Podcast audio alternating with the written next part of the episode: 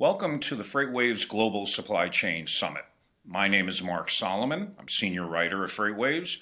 We are joined in this fireside chat by Jeff Christensen. Jeff is Vice President of Product for Seegrid Corporation. Seegrid is one of the leading manufacturers of autonomous vehicles in the material handling space. And today's topic is basically the, the future of the autonomous warehouse. Welcome, Jeff. How are you? I'm great. Thanks, Mark. It's nice to be here. Uh, thanks for coming on. Uh, first question obviously, this was a unique year, 2020, for all of transportation, all of material handling. Uh, how much of Seegrid's 2020 growth would you attribute to the changes in distribution patterns as a result of the pandemic? Yeah, there's no question that 2020 was a challenging year and uh, a year full of changes uh, all across the board, and uh, and transportation and logistics was uh, certainly uh, hit strongly there. I think what we saw in the year was early on in the in the pandemic, and in, in say the first and maybe parts of the second quarter, uh, a lot of our customers were uncertain, just like all of us, of exactly how long this was going to last, how much should change, things like that. But in the the latter half of the year we saw a renewed emphasis on a robust supply chain, right? The demand was increasing for them and they needed to do it with fewer people because of COVID. So, yeah, I think that what we saw from the demand side of our customer base was they were accelerating thoughts that they've had about making their supply chain more robust and more automated they're pulling some of those plans forward into 2020 that maybe they were thinking of, you know, for a year or two out. But the the demand really forced them to to pull that forward. And you know, now what we're seeing and continue to see is peak levels at the for logistics centers and warehousing and distribution. That's usually just the last couple of months of the year. It's now constant peak uh, across the board. So, and it's been like that for eight or nine months now. So, so yeah, I think that the demand has certainly increased because of the pandemic. Do you see elevated demand through the rest of the year? I know it's early, but uh, do you see the same type of uh, activity continuing through, as far as you can tell, the remainder of 2021?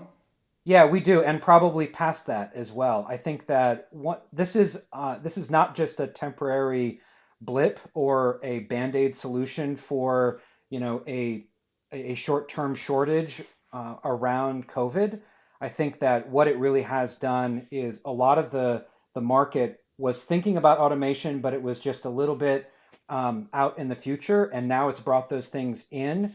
And you know, automating you know parts of your intralogistics and then a growing more and more of your intralogistics is not something that you do in a month's time. So this is now I think initiatives that are being prioritized across the market. So yes, I expect that the growth that we saw in the latter half of 2020 will extend through 2021 and and frankly beyond that. I'm seeing this as sort of uh, an accelerated inflection point for automation. Well, in that vein, let's talk about the future of the autonomous warehouse. Um, even before COVID, there were shortages of, of available and qualified warehouse workers.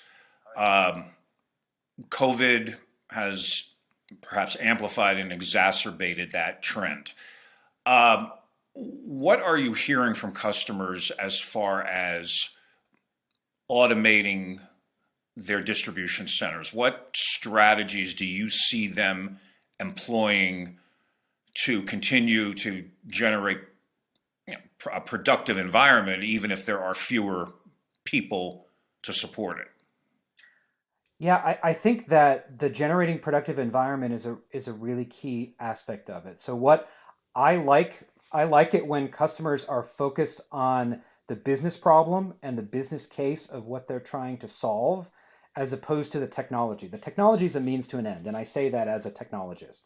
So, you know, the the goal of a fully automated warehouse has been talked about for a long time, right? The the quote unquote lights out warehouse. And from my perspective, this is a classic Pareto 80 20 style problem where we should really be looking at what are the the highest value workflows in logistics that can and should be automated today. And the last 20% may not have the cost benefit that you think that they will have. So I think that uh, from a technological feasibility perspective, could we do a completely automated white uh, warehouse and and have it be lights out? Uh, yes, it, it's technically feasible, or it's at least pretty close. I think the economic viability is the more important question of when will will that tipping point really happen where you know it's economically the right choice to be going fully automated. From my perspective for the next several years, really focus on not going from you know fully manual to fully automated in one step that's it's frankly too risky from an operational perspective so think about it incrementally think about where the highest value is get that value realize it and then move on incrementally from there it doesn't have to be you know 0 to 60 in one move so i think that there's if people are thinking about automating their processes for all of these reasons, right? Economic risk, uh, labor risk, uh, just general economic efficiency and throughput. Focus on the business value, make sure that you realize those things, and then build up from there, and you can do it incrementally. You don't have to go uh, all the way to the end. Technologically, you could do some of those things. Economically, focus on your business case and make sure you get that value. So, is there a risk that warehouse operators might over automate and realize that they need people to manage certain functions inside their facilities? Well, I'm not sure if there's a risk of over automating. Uh, there's maybe a, a, couple of exception cases uh, around that that uh, that maybe got too ambitious too quickly. But I think that a a pragmatic approach of, of looking at where the real value is and you know using vendors that you can work with hand in hand to achieve that value that's that's lower risk. In terms of still having people there will still be people. Uh, you know one of the things that we that we think about as we approach the market is automation with a human touch.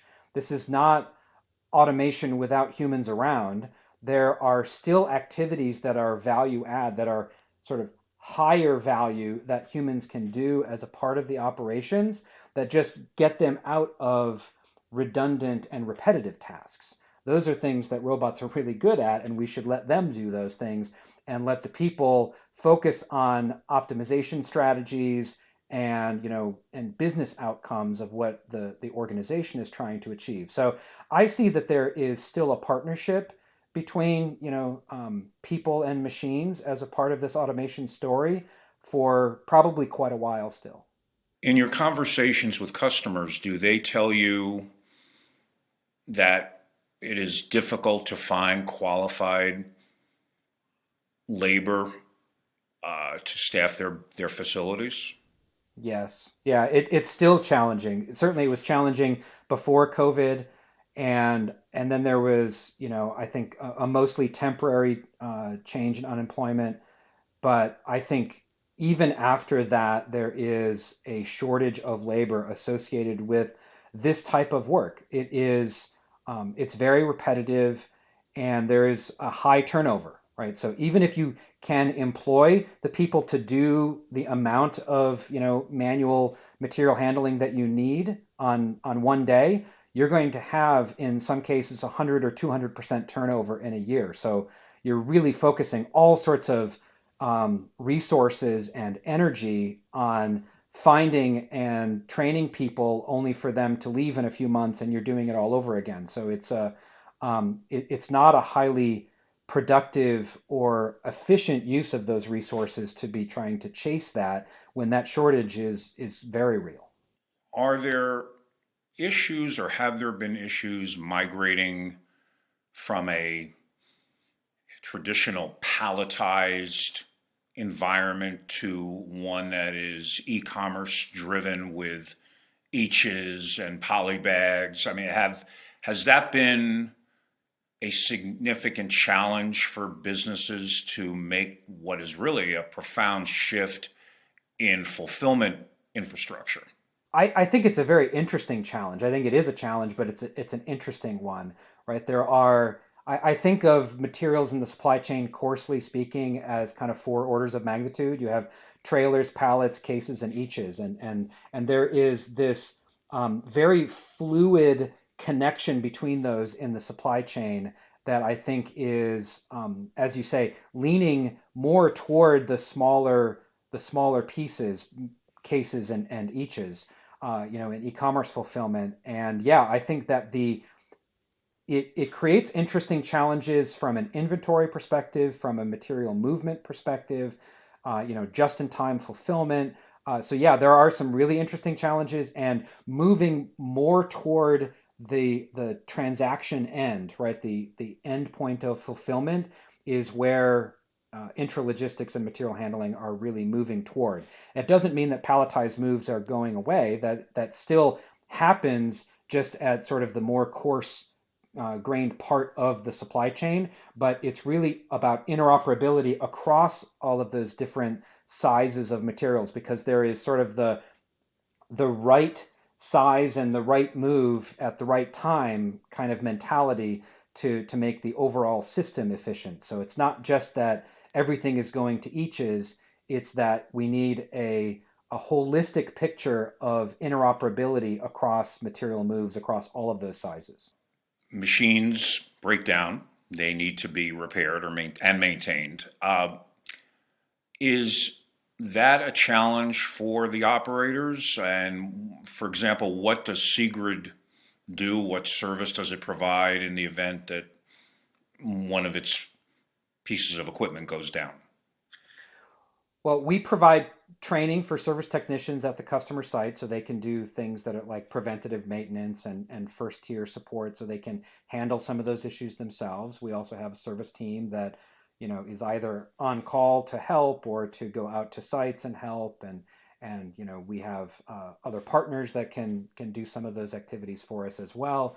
Um, but one of the things that you know I think that our customers have found to be an interesting side benefit of automation is that the reliability of automated machines because they are so predictable in their movement and what they do and things like that are actually much easier on the machinery than manual drivers are.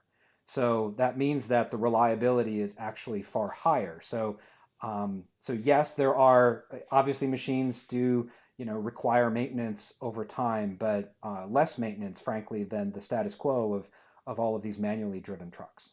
Uh, there has been an explosion in warehouse and distribution center activity, particularly in the last year.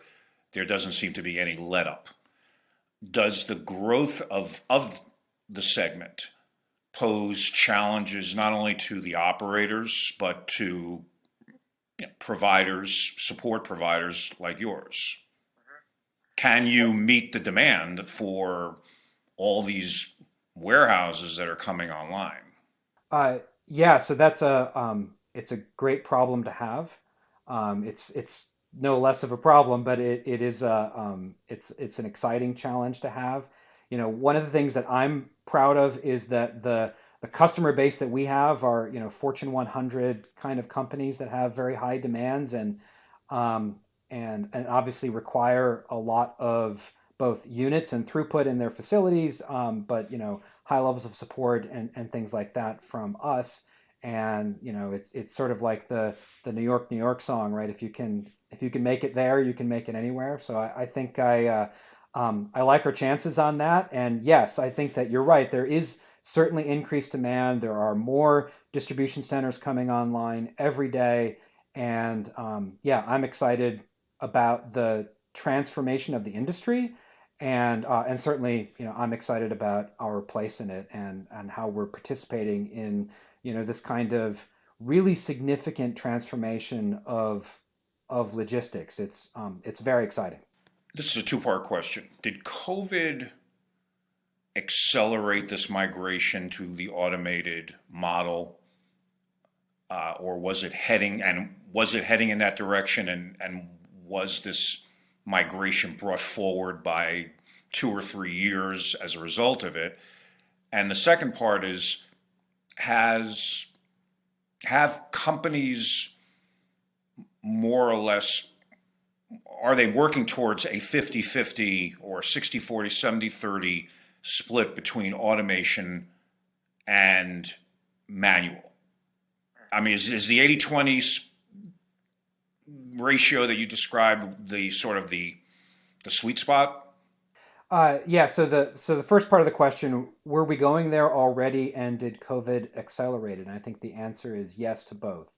So there's there's clearly a movement toward automation, and and there's no there's sort of um, no controversy in terms of why, right? There are significant macroeconomic factors that are are pressuring um, you know the the logistics community and this market to become far more efficient, right? We're talked a lot here about uh, e-commerce fulfillment. That is not going away anytime soon, and that is accelerating the the demand on the consumer side, which then you know puts all sorts of pressure on the on the logistics uh, and supply chain to fulfill all of that demand. So there's no question that the that demand is there and it is growing and it will continue to grow.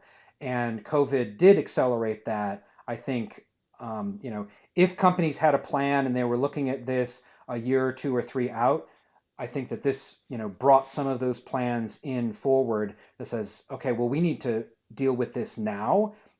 And even post COVID, you know, this is now going to uh, improve our efficiency and effectiveness as an organization. So we're going to keep investing in that even post COVID. So I think that um, COVID may have accelerated some things, but we were already going in this direction um, as a market.